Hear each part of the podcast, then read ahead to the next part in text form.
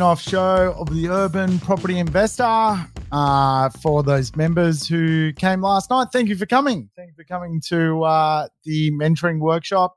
Obviously, we covered off one of the flywheels of real estate. We went into some details around uh, around the idea of making sure we don't fall into a rent gap. And uh, yeah, we talked about rent gap theory last night, which was really, really cool. I'll quickly explain it. Um, and I want to dig into one of the challenges with rent gap theory when it comes to operational costs. So, little spin off if you came last night. Morning, Allison. Um, so, I might just cut away to the good old iPad. Um, hopefully, uh, I can put my little thing on screen there. So yeah, last night we talked about the idea of the flywheel that um, that we need a rent flywheel. In other words, the idea of a flywheel, of course, is that uh, if you do something right in one section, it kind of propels another section, and you just get this kind of merry-go-round effect where everything just kind of works.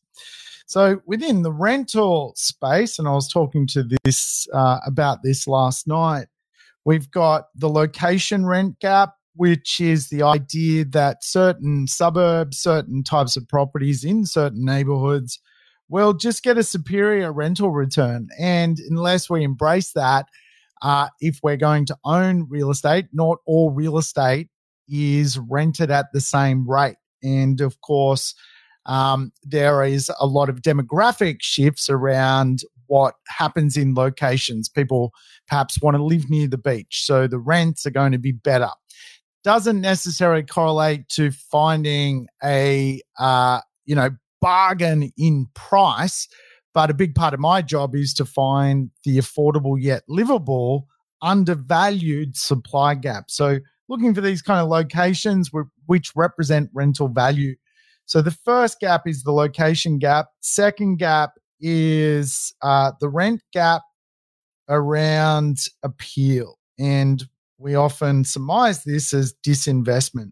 Simple scenario if a property perhaps is past its use by date, um, you know, it's going to cost way too much to bring up to a modern level and you'll never get it back through its rental return. Disinvestment is a big component of rent gap theory. So to overcome that, we obviously want a nice property which um, you know is going to serve our uh, our needs from a rental point of view without sucking the cash flow out of our back pocket. We're going to talk about this one today. Um, I will highlight the others. The other one is the tenant rent gap. So obviously, some ten- some people in society earn more than others. If we can find where those people predominantly live, they have a higher disposable income, so you can charge them a larger proportion of their income in rent. That's uh, you know fundamentally how it works. The last one is the market uh, rent gap. Now that is something we can't control, uh, but the market rent gap is just the idea that rental markets go into supply uh, and demand shortfalls regularly. Sometimes markets are oversupplied, sometimes markets are undersupplied.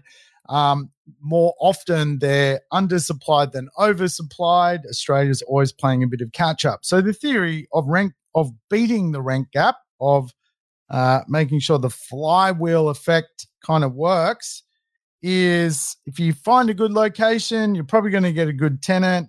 If you choose a good property with low running costs, um, it'll have con- consistent appeal, and the market is probably going to do you more favors than um, than negative favors more often.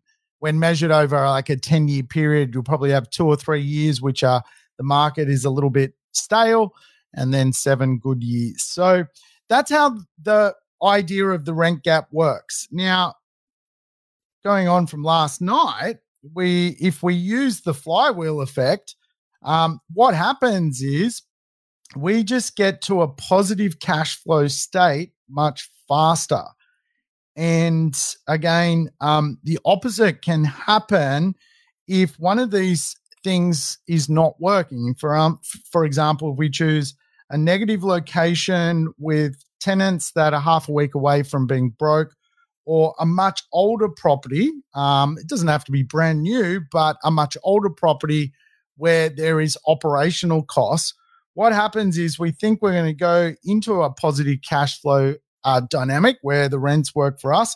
But actually, what happens is we go almost uh, backwards. What that could mean is, you know, we have a rent of $400 per week when we buy the property, but years later, it's still $400 per week. May not feel like you're going backwards, but actually, the cost of living is going up. And because the rents are not necessarily rising to keep up with that cost of living, you are indeed going backwards. So, we're going to talk about this one uh, the idea of the rent gap or disinvestment. Remember, disinvestment is just the idea that real estate loses appeal the older it gets, um, and the more it costs to reinvent the older it gets. Now, um, that's not to say some properties which are older or imperfect, all that is alluding to is obviously the more modern a property is, the less cash flow risk you have holding that asset. And as such, uh, the best way to understand that is through operational expenses. And when I look at operational expenses, I sort of break it down into a few categories. The first one is the initial cost. Uh, so the initial cost, obviously, is um, the outlay to get involved with the property. But then you've got other costs, cost of operating the property. So if a property um, is a little bit old and it has just way more maintenance um, than a more modern property, its operational process is just more clunky. Um, instead of one repair a year, a much older property may have four repairs. What does that ultimately mean? Well, if each repair is $1,000, all of a sudden, operationally, we're starting to see that the property's cash flow profile is not uh, necessarily working one working too well. The next one is the cost of maintenance.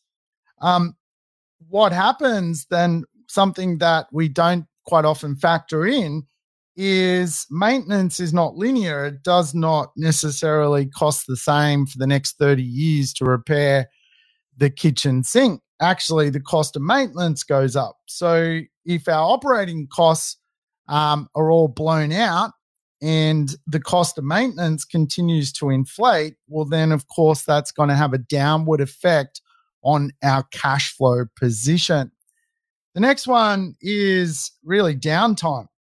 Now, in real estate, downtime is not a good thing because we're in the business of turnover of rent. Um, downtime is usually a reflection on the appeal of the asset. Not always. Sometimes it's a reflection of the market conditions. But if the market is fairly buoyant and your property is not renting, it's usually got something to do with tenants aren't stupid. They can see a clanker when they're walking through it. And of course, uh, downtime costs um, are really a, a, a huge expense for real estate. Just thinking about, you know, that extra month that potentially a property is vacant um, over a 12 month period, it's it's quite a lot of money. Does start to add up. The next one is the cost of production. So production is just the idea that we want to yield. And uh, again, sometimes the market picks on the yield. There's nothing you can really do about that.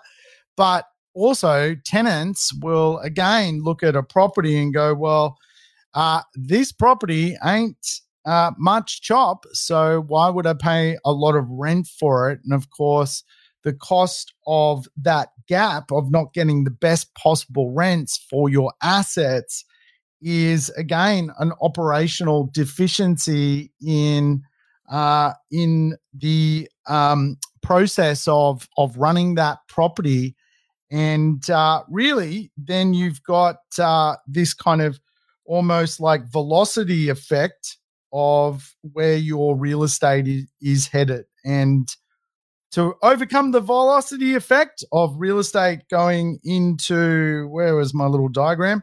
Going this way you want to use the flywheel. So the flywheel is the location um, obviously better locations get better rents uh, you want good appeal something modern which doesn't suck your operational costs out and the type of tenant would like to grab a hold of that property of course, the only thing you can't control is the market, but you know, seven years out of ten, it's usually pretty favorable. So, um, you know, there's nothing really much you can do about that. But what happens is if you um, all of a sudden have a, I don't know, a twenty dollar a week uh, location rent gap, a forty dollar a week disinvestment rent gap, um, your tenants, uh, you know, half a week away from being broke, so the pressure on them to pay more rent is um, meaning that all of a sudden you're $30 under.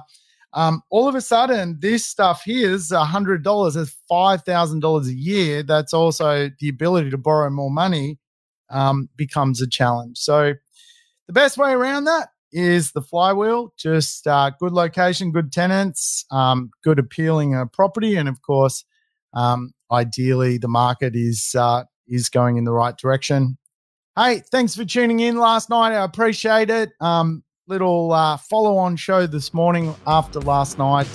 Um, and uh, I'll catch you again soon. Thank you.